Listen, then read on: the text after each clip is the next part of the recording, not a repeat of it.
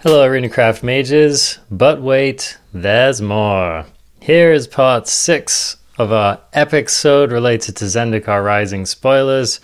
Believe it or not, this is not the last episode. We actually have enough content for another episode, which we'll be releasing over the weekend. And then keep an eye out for CGB and my review of the initial Zendikar Rising standard metagame, which we'll be releasing on Monday next week. So, exciting time. Hope you guys enjoy this episode. Keep an eye out for the next episode. Catch you later. Uh, I backed myself into a corner with these DFCs because some of them are just so bad, dude. You don't like this one? Let me read it. Okay, you, you I, am not a buyer on this card. Read it for me. Silundi Vision. Big surprise. It's a blue card. Two in a blue instant. Look at the top six cards of your library. You may reveal an instant or sorcery from among them, put it into your hand. Put the rest on the bottom of your library in any order, or get a tapped blue source. Oh my gosh.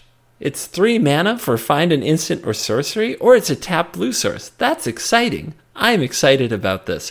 This is because every now and then, as a blue mage, I build a deck that doesn't have 20 creatures in it. It has a variety of instants and sorceries that I want to put into my hand. Some of them even blow up creatures.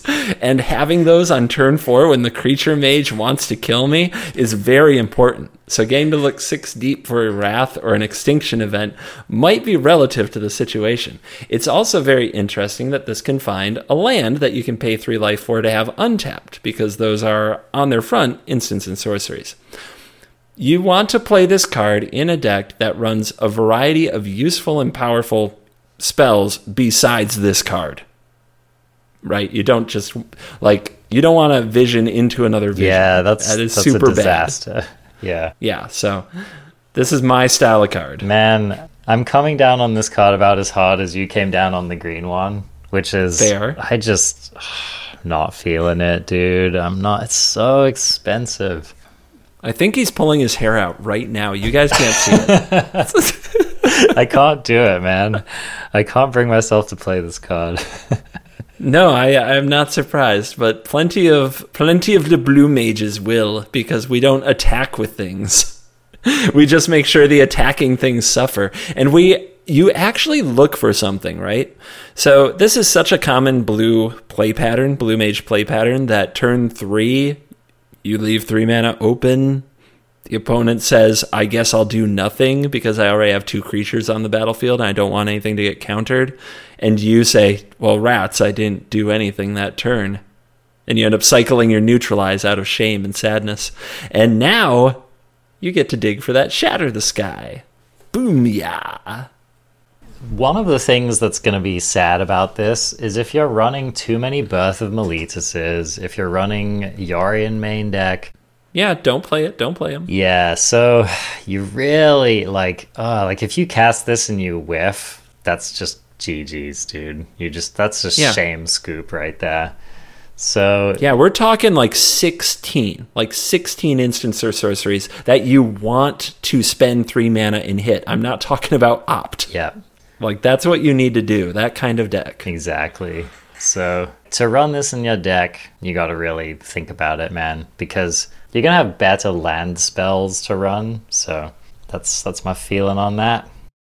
okay, CGB, take us into Nahiri's lithoforming, yet another random red build around do weird things card. Uh, okay. X red red sorcery rare sacrifice X lands. For each land sacrificed this way, draw a card. You may play X additional lands this turn. Lands you control enter the battlefield tapped this turn. So combo something something something landfall combo something something landfall combo combo. I I I can see where this gets funky. We've talked about Ashaya, we've talked about the Minotaur that gives you combat steps. We've talked about the whose name is escaping me, the plant that makes or the 5 5 that makes a bunch of plants and then puts counters on them. And all of that still doesn't sound like what I want to be doing with Nahiri's lithoforming. No. I, I mm. This this strikes me as one of those one turn kill decks, kind of like that other enchantment we were looking at earlier, where I feel like you kind of have to just have one of those go off, draw most of your deck scenarios. So Brian Gottlieb, co-host of the Arena Decklist podcast, has put together a combo deck which in which this is a main part of it. And it's comboing off with a creature we haven't read yet, but a creature that incentivizes you to play lands from your graveyard and get landfall triggers and stuff like that. So if that deck ends up taking off, then this is a key part of it. How does the opponent die? Yeah, he's got some kind of uh I think I think he's using the fling thing, maybe. I don't know. Okie dokie, I- I mega don't plant.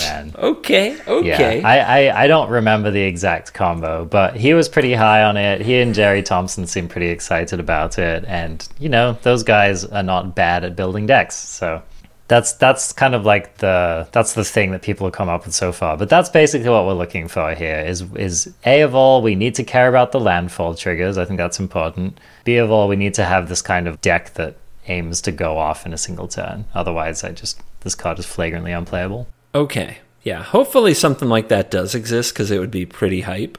Yeah.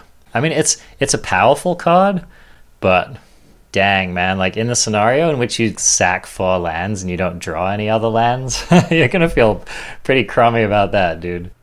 Indeed, indeed. Read Forsaken Monument for us.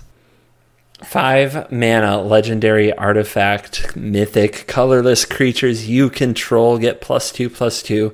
Whenever you tap a permanent for colorless, add an additional colorless. Whenever you cast a colorless spell, you gain two life. And Oh, the baby. text is We Shall Forever Roam. And the art looks like an Eldrazi's skeleton or something built into the into the environment, which I think 99.9% of anybody actually excited about this card has something to do with the fact that the Eldrazi were on Zendikar last set. They died, and some Vorthoses can't let it go. Ugh, man, this card is very sweet, and I doubt that Standard will ever support this card. So, is this like for our arena mages? Is this like a historic only, cube draft only kind of a card? I'm playing this card specifically to punish red mages who dare give me an 01 artifact creature with their relic robber. Yes, Just gonna beat them down with it. out of the board, baby. Gotta love it. You're gonna you're gonna of Wishes for your monument, and you will make them pay. There, there is a card in this um, set that, like, when it dies, it makes one ones equal to the power, and it's That's colorless. a combo. That's but a combo. I, I- no, it's it's no, it's not. It's, it's it's two cards that you can play that have some synergy, but this is not a standard where you can spend five mana on a thing that will pay off later. Okay, here's a question. Did this have to be legendary? Yeah. You think so? Look at that art. Read that flavor text. You tell me it's not legendary. You tell the Eldrazi fans that are listening that it isn't legendary. I mean, you tell me that Castle Ardenvale isn't legendary, yet here we are. Dude, I, I put a Castle Ardenvale on every street corner. Have you been to my suburbs? I've got Castle Cul-de-sac, baby. I guess the real question is have you been to Ardenvale? Because dang, they have a lot of castles there, baby. Just constant, constant, man. They're just dropping them like like like locusts. so for some for some reason this card needed to be legendary. But anyway, we're playing this with what? Palladium Myr? I'm not playing this. And you mentioned Palladium here, so I already know you're trolling. Get out. Gingerbrute? We're oh, cutting you off. Oh off. baby, Gingerbrute, we got there. cutting you off. Uh, well, in our eight Ugin deck, we're gonna play Forsaken Monument, and we're gonna feel pretty gas about it. Turns out I can't cut him off, guys. He's he's, He's, the uh, one just- hosting this Zoom meeting. Yeah, I can't yeah. stop him. He's still going. All right, CGB, take us into this next card here. Akiri, Fearless Voyager, is one red white 3 3 legendary creature Kor warrior at rare. Whenever you attack a player with one or more equipped creatures, draw a card. For a white, you may unattach an equipment from a creature you control. If you do, tap that creature. It gains indestructible until end of turn. Okay, before we even analyze, I just need you to walk me through what it looks like where we use this ability and it doesn't absolutely suck. Yeah, that's the question. I think the gotcha, the gotcha is something like we attacked with our creature and we drew a card, and the opponent played a combat trick mid step, and I, I got nothing, dude. Because what if they just play it before combat? You have to tap it and you get no attack step and you get no card draw. You get none of the things. Yeah. So one of the reasons this effect is so bad is that the the supposed incentives we're supposed to play in this set are equipments that come in and attach for free, right? So then you mm-hmm. spent a Yep. mana to unattach it, and then you have to spend approximately a billion mana to put it back on your creature. So that's not going to happen. If you do, you might draw a card. This just seems like some fancy nonsense to me. That's what it seems like. They do seem like they're trying to push this kind of like Winota equipment st- theme deck. This is, you know, a Kor warrior, so not a human. This smells to me like a flagrantly unplayable card.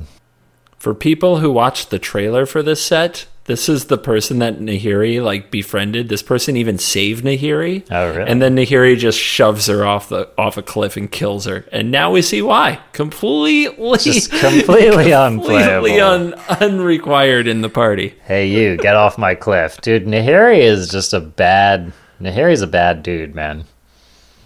She is. She's not the hero we were looking for. I mean, have you seen Markov Manor? Damn. Reclaim the Wastes. One green, sorcery, kicker three. Search your library for a basic land card, reveal it, put it into your hand, then shuffle your library. If the spell was kicked, search your library for two basic land cards instead of one. I'm kind of leaning towards this card not being playable, but am, am I missing something? I think Uro makes it pretty playable. Yeah. Yeah, just in you have a sorcery. It is now in the graveyard, and you have a land in your hand to make Yeah, it more likely true. that you use every part of the Uro Buffalo. That's a good point. Reanimating Uro is the best argument I've heard so far. I think that the biggest issue, though, is that we have all these. It's going to be hard enough to build mana bases with all these spell lands, and this incentivizes basics and less lands. hmm So I think most people won't make room for it, but there might be decks where it's right. That's what I'm thinking. It's not that it's not a card that would see play. It's just that I feel like it's competing for a lot of effects like this, and I don't know this is going to be the one you turn to. Mm-hmm. Granted, cards like this fill an important role in standard specifically. All of the other times that cards like this have been printed, they've seen play. They all usually have some kind of upside or another, and this one definitely does have an upside. But I don't know. Of all of the kind of like land searchy, land cheaty kind of sorceries or instants I've seen so far, this is one that impressed me the least. If you have a deck that's like two or three colors, and you are incentivized for reasons that we may have read earlier to have basics in your deck and not a bunch of pathways, then this is a way to still play, say, a two colored two drop. Um, but yeah, it's it's it's an option. I'm not sure it will be the right one. Yeah. Sometimes people, like you said, will shave down their land count to run cards like this. So if this is if if you have a lot of untapped green sources on turn one and you're looking to replace lands in your deck with spells, then this is a possibility. But we already have so many spells that could be lands anyway. So we'll see. Lithoform Engine, read this one for us. Okay. Four mana, legendary, artifact, mythic, two and a tap. Copy target activated or triggered ability you control. You may choose new targets. Three in a tap. Copy target instant or sorcery spell you control. You may choose new targets. And four and a tap. Copy target permanent spell you control. The copy becomes a token.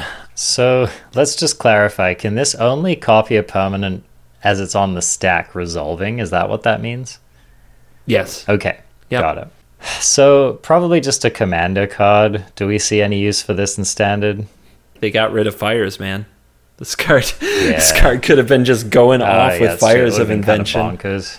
Yeah. Oh my gosh, they got rid of it. I it kind of blows my mind because part of me says the reason that fires was fires is because they had cards like this in mind that are ridiculous and enable things that you shouldn't be able to do and rarely get to do in magic. Yeah. But most people were just like, okay, fires kill you turn five, just attack you with crazy giant cavaliers. Yeah. And they ruined everyone's fun. I don't think that there's any chance for this card in standard or a competitive format, and I don't think that will stop anyone who wants to play this from playing it. If I read this card and you said that's me, there is nothing I can say to sway you. Go forth. Yeah. Do it. Yeah, this this card will do some fun things. People will cackle with glee. Here's a question: If you kicked a Jace and then you use the copy ability, do you get four Jaces? I'd have to read Jason. I don't have I don't have the energy. Okay. I have to save it. We still have more cards. Yeah, we still have more cards coming up. All right.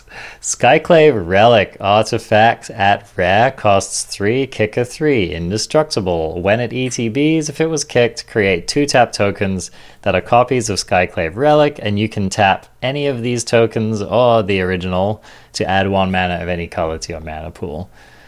Uh, card looks unplayable to me. The card suffers because we don't want mana rocks right now. We want lands. Exactly. Landfall, like land, land, land, spells that are lands. We want more land. If something changes and artifacts are a payoff, this card might see play later. But that's it. Yep. Okay. Somehow this card is rare. So read this for us Maddening Cacophony. One and a blue sorcery kicker, three and a blue. Each opponent mills eight cards.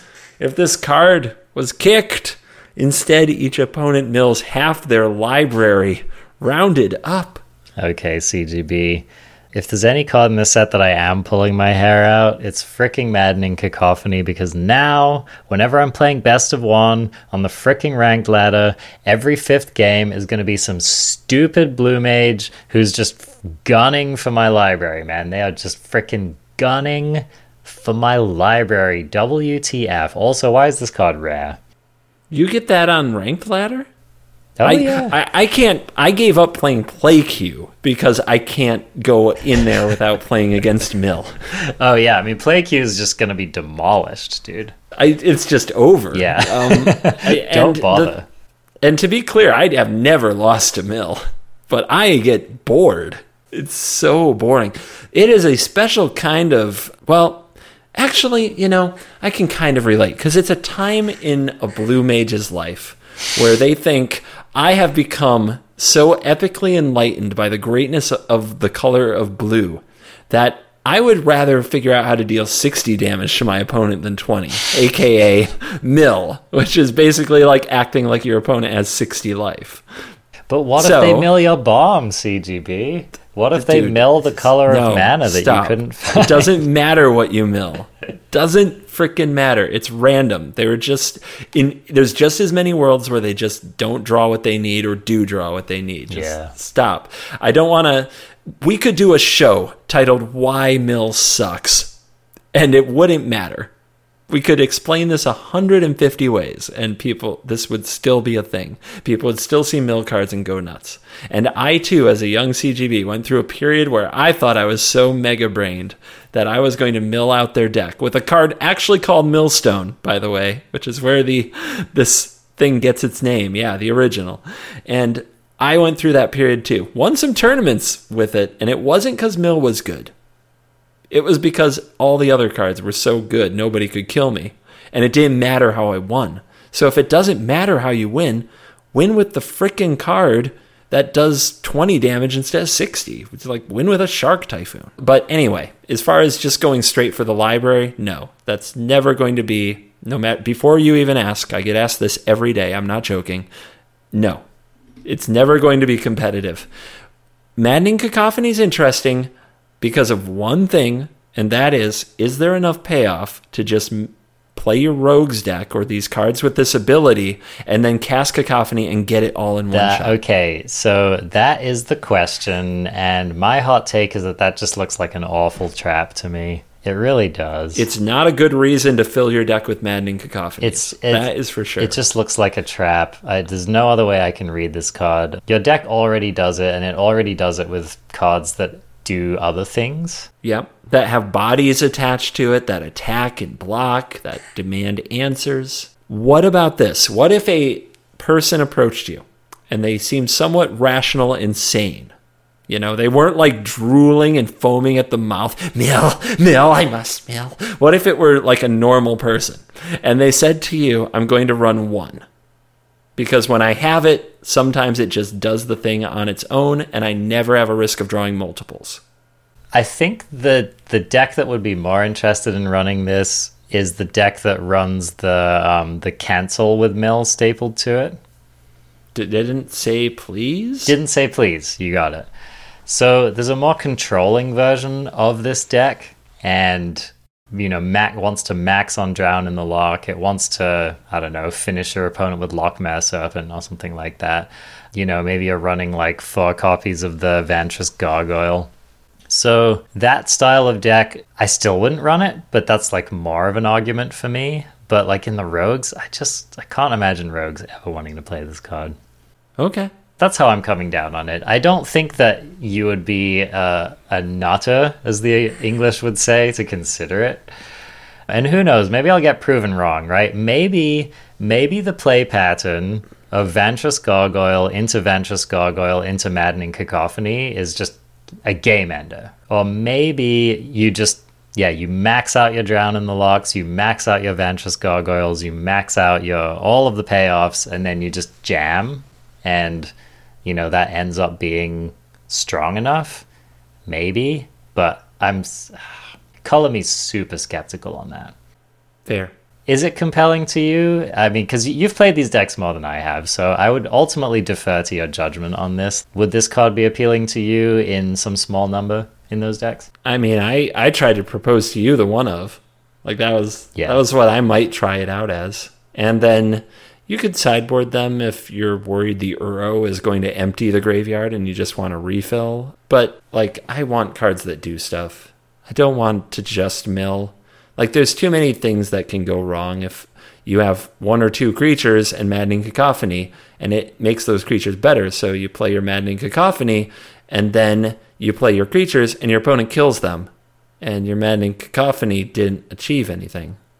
It's just there are just so many bad cases. And i'll tell you what spending in a whole card just to turn on my Drown in the Loch not enough. That's a two for one. So you just got to get more value out of this thing. All right here's another blue mage's judgment that i'm going to need for this card inscription of insight. So it's the blue modal card. Read it for us cgb Choose one. If the spell was kicked, choose any number instead. Dot, return up to two target creatures to their owner's hand. Dot, scry two, then draw two cards. Dot, target player creates an XX blue illusion creature token, where X is the number of cards in their hand, and it has kicker of two and a blue blue. So a total of eight mana to get all of the modes, or four mana to get one. Blue Mage's opinion. Too expensive, sorcery speed. I never want to read this again. Yeah, this is the one. I mean, I'm not as down on it as I was on the black one, but I'm still not considering playing this in any deck ever. I'd play the black one first. Would you? Okay, I would. That's a, that's a That's strong, how- that's a strong. Oh statement. yeah. This this one is living like like as far as down and low on this card, this one is like not even at my toe jam level. It's it's not even bargain basement. All right, nope. I'll trust your judgment because I, I I read this card and I was like, I literally have no idea. Everything about it is overcosted and should be instant speed. Yeah, Everything about it. you know, as we read this, you're right. Why did the green one? Why did green get the instant one? Seems really, really mean spirited from Wizards, to be honest. Okay, here's another one. Control Mage CGB. I would love to hear your take on Ondu Inversion.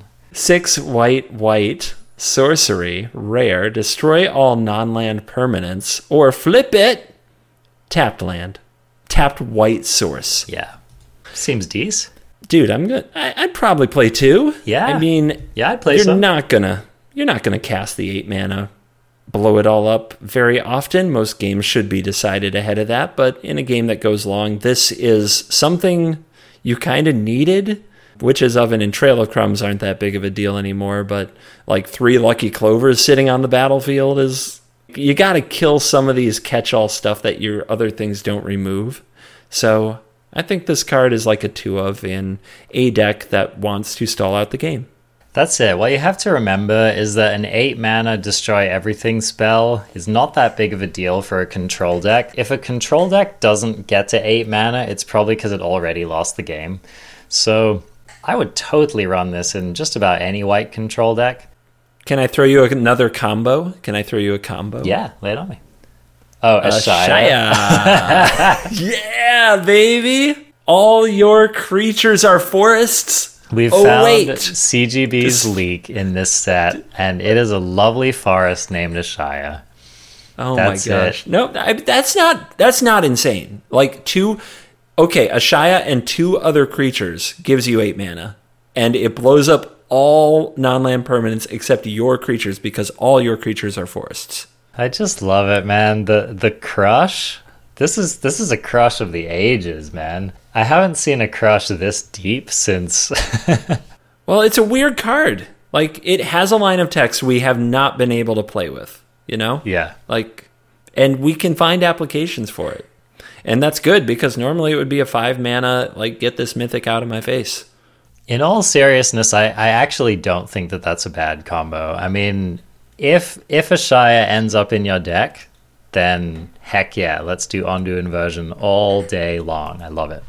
But yeah, Ondu Inversion, it's just I think this card's gas, dude. I think it's gonna be super playable. We have yet another rare, which means we should read it. Squad Commander, take it away. Three and white Kor warrior, 3 3 creature. When squad commander enters the battlefield, create a 1 1 white Kor warrior creature token for each creature in your party at the beginning of combat on your turn. If you have a full party, Magical Christmas Land. Creatures you control gain plus 1 plus 0 and gain indestructible until end of turn. Okay, so this is a payoff. This is the kind of card worth thinking about playing in the four slot of your white aggro deck. Really? Yeah. I Okay, so. go on. Go on. okay. The floor on this is a 3 3 that makes a 1 1 as it comes in. Not amazing, right? But the ceiling is a lot higher on that. Okay, it's not questing beast power level. It's not necessarily a game ender. But I think like a mono white aggressive deck could get really paid playing this card. Yeah, I don't think mono white can build a good party easily. I had a really hard time. like Mm. that's I was trying we we talked about them on the last show, but I said I really liked Archpriest of Iona. I could not build like a two color deck in white slash anything where I felt comfortable and confident about Iona. Too many of the drops were clerics. No, that that you raise a good point, right? Because the support needs to be there, and if it's not there, then this card is underwhelming. So here's the thing. When I want to branch out into colors for the party, I want to play other four drops. I want Mm, yeah. Basri's Lieutenant and I want Winota, you know? Yeah, And this card just sits in that spot and it it's really one mana too much. It it missed the curve, you know? And we talked about the vampire, like the heartbeat, stealer of heartbeats or whatever. So when you compare if you can get that one down to a four mana play and you compare it to Squad Commander, Squad Commander looks pretty pretty bad. Yeah, it does. Yeah. I one of the things that annoys me actually is that the tokens are the same creature type as the squad commander because if it spat out tokens that had one other relevant party type on them, then I'd be a lot more interested, right? Oh, yeah. filling Pick it out at your random. party. Mm-hmm. So you, you make a really good point. The supporting cast, it appears, is not there. And I do think that this is like a mono white card. It's hard for me to imagine, like maybe a Boros card. But it's true. If you're playing Boros, why aren't you just playing Winota? So that was kind of my thought. So I, I think I think you kind of nailed the limitation on it. If we get enough variety later on in standard, then I still do think this could be a pretty good top end in a white deck. Scoot Swarm. Two and a green creature insect at rare. It is a 1 1. We alluded to this earlier. Landfall. Whenever a land enters the battlefield under your control, create a 1 1 green insect creature token. If you control six or more lands, create a token that's a copy of Scoot Swarm instead. This is interesting. Explain to me exactly how this card scales. I know that we're going to eventually end up with a billion insects, but the manner in which we do is. I'm s- still haven't quite figured it out. Judge. I need a judge. He's asking me questions. I think isn't the theory that eventually each of these is making a one one every time the land enters the battlefield? A But the- one one that makes more one ones. so, but here's the thing, right? Is that they don't make more one ones. They just make a copy of themselves. So you, Uh huh. That is I guess so also it does created scale. from landfall. It does Yes, so every every land you play after you control six lands makes another swarm. So every land that enters the battlefield triggers both swarms if they're both still on the battlefield. So if you play a Genesis ultimatum that hits five lands, when you have one of these on the battlefield, it will create five swarms. And then if you play a land you'll get after that, it will make yeah, it, and from the one that was there first, it will make s- six swarms, and so forth. gets out of control pretty quickly. It's exciting. I'll give it that. And then your opponent casts an Ondu inversion and you cry. But, you know, that, who, who- needs to worry about stuff like that, right? If we have a way to pump them all, there was a there was a ramp spell that puts plus two plus that puts two plus one plus Oh. one counters on Oh. each creature you control. Oh, oh, oh, oh, oh, oh. Don't Pick don't me, pick me, it. pick me. Please don't try to find it. Canyon Jerboa. Boom. pick me, pick me, pick me. I just lost a No. co-host. All right. Um, so you gotta find a way to pump your squad, or just let them all do the thing. This is also an interesting card with Winota because Winota lost like the early drops that can generate multiple bodies. It lost Legion War Boss, it lost Hanged Executioner. So this is something that can spit out a few insects and then trigger Winota. So Really? maybe not impossible. I'm just saying it's a possibility. at th- I mean, I hear what you're saying, but at three, that sounds kind of bad. Well, of course it's not. It, it's never. This card is never going to be good if you play it for three mana, then make a one-one every turn. You have to get more out of the one-ones. Yeah. That is the job. Yeah. I'm sure. giving you an I- idea of some ways to get something out of the one-one. Yep. No, no, no. I mean, you're right. Th- And there are plenty of other things to be doing. I really do eventually want to read, I just don't know where it is, but there's this card which gives your team a plus one, plus one counter whenever you play a land, and it's an enchantment, and it is pretty good. So when we get to that, we'll probably refer back to this. But yeah, if you want a way to generate an incredible number of bodies over the course of a game, this is it. This is your dude. So yeah, we basically found our poly, our new Polyraptor. We found our new Mirror March. Go and have fun and uh, post it on Twitter. Okay, Kazandu Mammoth. One green green creature elephant add rare 3 3 landfall whenever a land enters the battlefield under your control. Kazandu Mammoth gets plus 2 plus 2 until end of turn. And on the backside, it is a tapped green land. Honestly, I'm kind of not into this card. You like the fight card and not this card? Yeah. Wow. Okay. I, I was curious what you would say Yeah. because I think I think it looks good. I, I mean, I think it's fine. I guess I'm not ready to say that this card is better or worse than that card. I'm I'm underwhelmed by it. Let's just put it that way. The, I think these green decks are going to need more landfall enablers to make this good. Here's the thing: like we already play a three mana five five, and it comes with a one one, and it doesn't need a landfall to be a five five. So I just maybe you play this just to up the threat density in your mono green deck. Yeah, I don't think you play it because you lack good threes. You have good threes. I think it would be to make sure that you just have enough Yeah. things to attack with. Yeah. So maybe maybe it's good enough on its own for just being a playable creature, which is a land. Yeah, it's kind of insanely better off the top if you have a great henge, or if you want to get a great henge into play than any other land in your deck would That's a good point. Great Henge is a good argument for sure. Okay, I'm kind of coming around. I'm kind of coming around. And if we if we have more landfall payoffs in our mono green deck, I guess doesn't have to be mono green, but the one green green mana cost pushes me in that direction. It certainly could go in the landfall aggression deck. Mm-hmm. Like that right. deck is going to try to play multiple lands a turn, I think. And yeah, it's. I think that this card is better than it appears. I do wish it trampled. I, I just want a little more from this. Is that too much to ask? Probably, but it- I do think you need a like you are incentivized to make sure you have a body that can grow. You you want to play with charms and fight spells. Like Yeah. they they need this kind of action. Yeah. and the idea is if you need the land to make sure that all those things happen, you can play it. And if you need the creature, like that's where the green fail state usually is, right? You don't have a creature. Yeah. This can be a creature.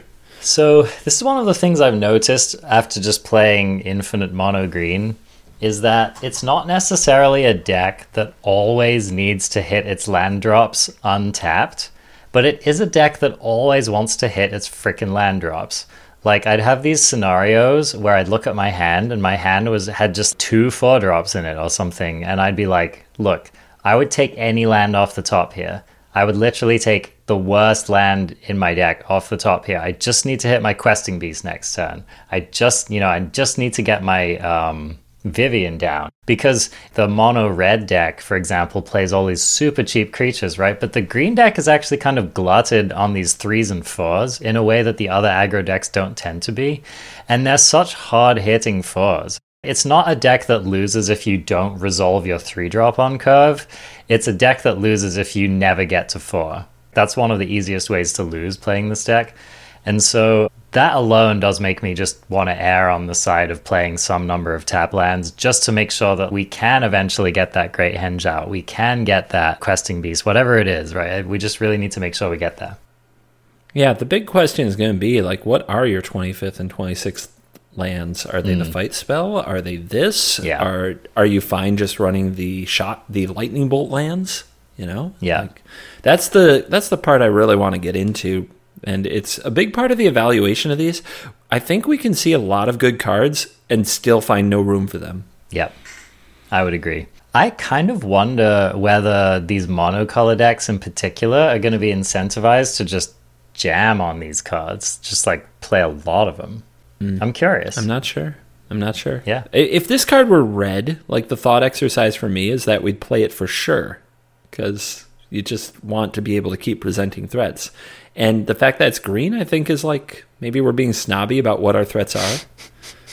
Yeah, we are, right? Because we're used to, you know, three mana five fives that didn't take any work to get out. I don't know. I mean, put this into any previous standard and people would call us lunatics for not raving about it. so, there you go.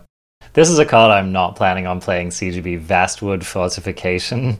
One green instant, put a plus one plus one counter on target creature, tap green land on the back. Can we just keep moving along here? You paid your debts to society. Go Yeah. on. Okay, we're done. we're done. Oh, however, okay, there's two cards I'm excited to talk about coming up. I'm just going to read this one because it caught my eye, but CGB, we are not losing Negate. We're not losing Negate, baby. That's true, and that is good. They're printing it. Blue mages rejoice. Mm-hmm. Good times. All right. Why don't you read for us Skyclave Shade? One black creature shade rare, 3 1 with a kicker of 2 and a black. Skyclave Shade can't block. If Skyclave Shade was kicked, it enters the battlefield with two plus one plus one counters on it. So uh, that would be a 5 3 can't block for 5 mana. If Skyclave Shade is in the graveyard and it's your turn, you may cast it from your graveyard this turn when you play a land. So, one of my big questions is is this better or worse than Gutter Bones? It is probably worse. That was my read too. Looks Gutter Bones is a little more to get back and put on the field, but Gutter Bones was low opportunity cost because it's one mana, so you usually aren't doing much with your first mana. For the Shade, I'm thinking in mono black that there just aren't many good two drops, so this card is probably fine. But how much does the 3 1 get in there? And then how many times do you want to recast it hoping it gets in there again? It's not bad with sacrifice because you play a land, trigger the landfall ability, you cast it from the graveyard. It's only two mana invested to get it back instead of three with Gutter Bones. So it's better in the sacrifice engine than Gutterbones was, I think. But Still, I don't think this is something you should run out and put four of into your deck because I don't I think it lacks versatility. And I think that at the point of the game where you're paying five for it, you really wish you had something else. And I do still think it's a player. It's a one or a two, maybe. Something to do with that mana, right? Uh, so yeah, I'm I'm I'm kind of I'm in and out on this one. Here's a question I have. If we play this with the Demon Hug, doesn't it give us a fair amount of inevitability?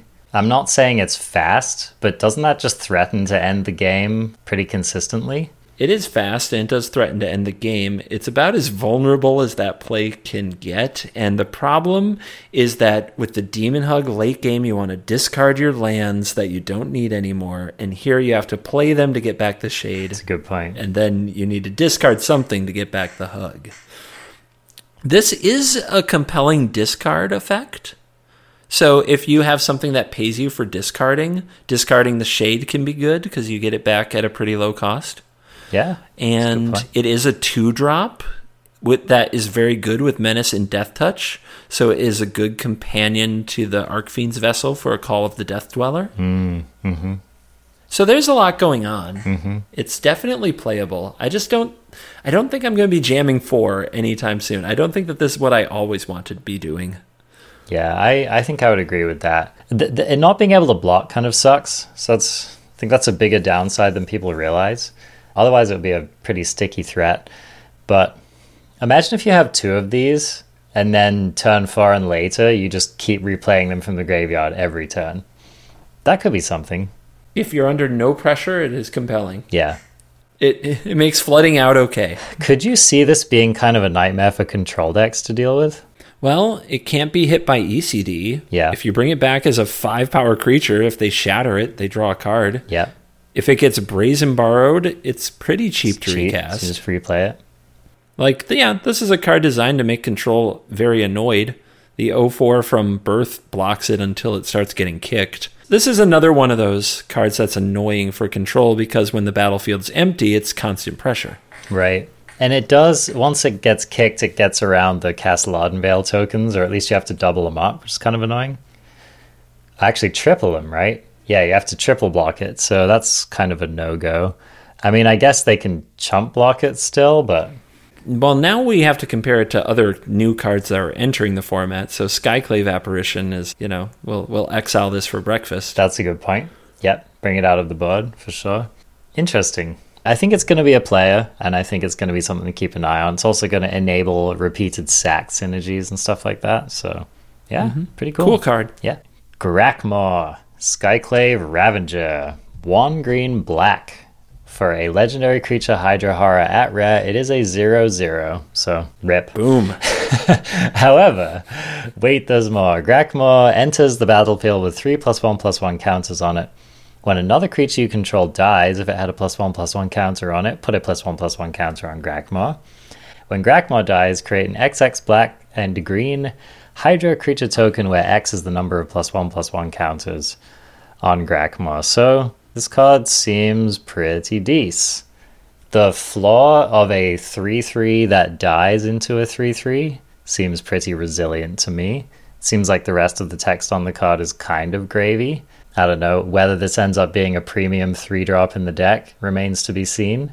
But I think it's an objectively decent card. The weird thing is I can read it a hundred times and I can't identify why I feel this way, but I it's an objectively decent card. I can't imagine playing anywhere. Yeah. A 3 3 for 3 is just not that exciting. Exactly. And the three drop spot has been it's losing a lot of the juice. Like it's losing Mayhem Devil and Midnight Reaper and cards like that that were c- competing in the color space. It still has Woe Strider, which is a heck of a card. And some could say this in combination with Woe Strider could do really cool things. And I see what they're saying.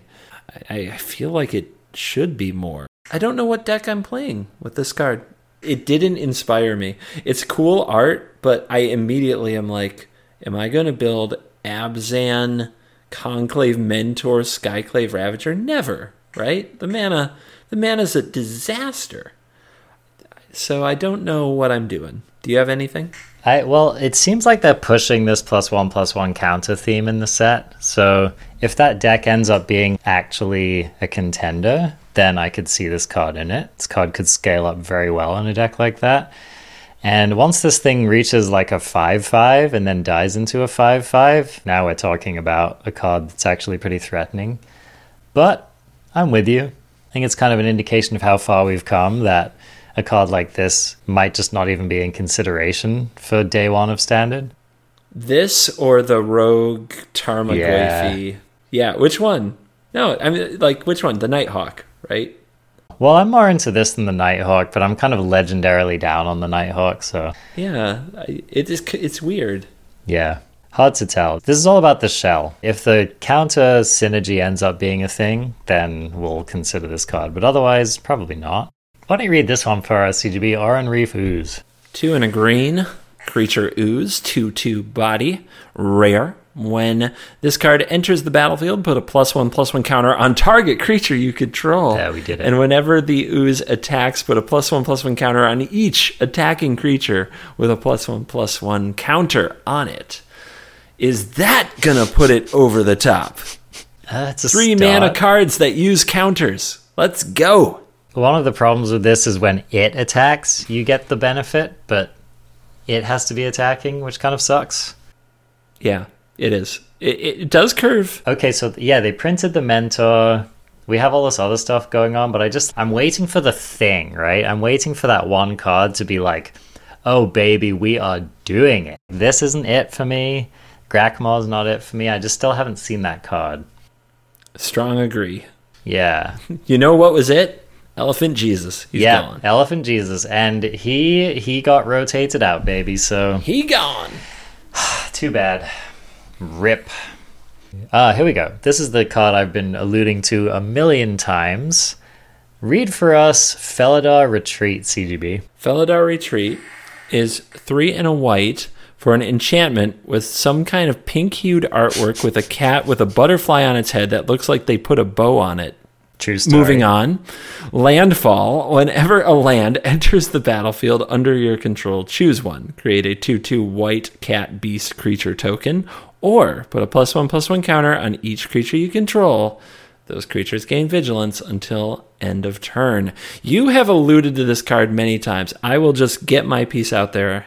I think this card is a fun combo thing that's going to be too slow for competitive play. So you go ahead.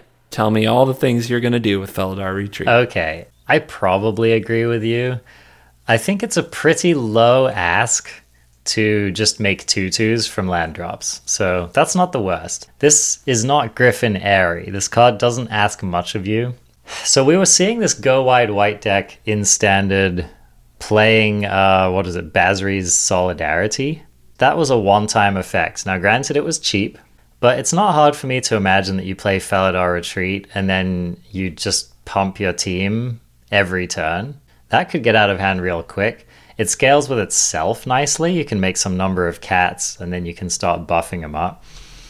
Again, I agree. It's a 4 mana card, so that's a little bit much to ask. But it's also an enchantment, it's hard to deal with. I'm not going to write this card off. If you have any additional ways to help landfall, this thing could start going off pretty hard. Did I mention it was an enchantment? Anyway, yes, you did. You did. Is, is, it? That's what you got, huh? That's that. That's yeah. I, I don't have like a super hard argument on it, but I feel like it does synergize enough with enough of the other things going on. Like, okay, combine this with Scoot Swarm. That's going to get out of hand pretty quick, right? Or just Scoot Swarm yeah, but I mean, come on. Those things getting plus one plus one is going to matter a lot. Oh yeah, uh, hit hit this and Scoot Swarm off yeah. a, and three lands off a of Genesis Ultimatum, baby. Oh we baby, there we go. Four color nonsense. I mean, it is an Omnath colors. There you go. So are most of the set. I'm not. I'm not going to bat for this card, but Apparently, there was one of these that was played the last time around in standard that saw some play, so people seem to think this one could see as well. Yeah, Retreat to Emeria saw a little bit of play, and this is better than that. Yep, exactly. So, I mean, I'm with you. I'm skeptical. It's going to have to do something, but I don't know. Pretty good card. Here's a card which I think you might be interested in, CGB Shadow's Verdict. Why don't you read that for us? Three black black sorcery rare. Exile all creatures and planeswalkers with converted mana cost three or less from the battlefield, and all creature and planeswalker cards with converted mana cost three or less from all graveyards. Taste it, Uro. Taste it. I think this card's a trap. Do you? I do. Yeah. I do. I think that if you pl- because it's a it's a an, it's a universal effect. So you are exiling these cards from your graveyard as well. I think that if you are playing this card, you've tricked yourself into playing a deck that doesn't play the cards it would hit, including Uro and Kroxa. And I am questioning whether or not you should be playing said deck Yeah. at all. Yeah, that's a good point. Yeah, You're so- right. It's like what control deck actually will want to run this? I don't quite know. Yeah, it people are immediately like Grixis control. Okay. Knock yourself out. So hear me out though. If you brought this out of the board against these current sacrifice lists, doesn't this card pretty much annihilate that deck? Yeah, yeah, on turn 5, Yeah. which is a big problem. Also, if their turn 4 play or turn 5 play or turn 6 play is a rankle, like That's just true. going to get destroyed. They can juke you pretty hard, or if they're trying to go higher up the chain with things like Korvold. But mm-hmm. I do think that there are some decks that get gotten pretty hard by this card and probably can't come back from it. What's weird is it might have been built to take out Lurrus once and for all. Yeah. Yeah. And it's 5 mana. It's so slow for that job. I agree. Couldn't it have been? I, maybe it would have been too powerful at four mana, but it's pretty the conditional thing. It's an interesting card, and it is a ramp set. You can play this on turn four with the right setup. But I hate that you have to abandon strategies like Uro that are extremely powerful in order to do it. And for some people, that might be what they're in for. You know, what like what is Esper Control losing to run two of these? Probably not much. That's a good point. Yeah, but that's a good I'm point. still I still think as far as com- like high level competitive play, this would be a trap if you were to go after Shadow's Verdict. I think that where it exists in a competitive meta is as like the one of in the sideboard that you bring in very rarely that the opponent on open decklist tournaments sees in your list and has to respect. I mean, that's what I'm thinking about. Is I I don't read this as a main deck card at all, but I do think it could be powerful out of the board. It has a powerful effect, and you're right. People will have to respect it, and certain decks will have to respect it pretty hard. Yeah, Lurrusy, Graveyardy, Clericy kind of deck might be on a five turn clock to just like kill them before before turn five, or you basically lose the game on the spot. So you're gonna feel pretty bad when you lose two Kroxas and you know your Woe Strider and some other stuff to this card. Agreed. Thanks for listening and catch part 7 and the stunning conclusion to this series over the weekend. Bye bye.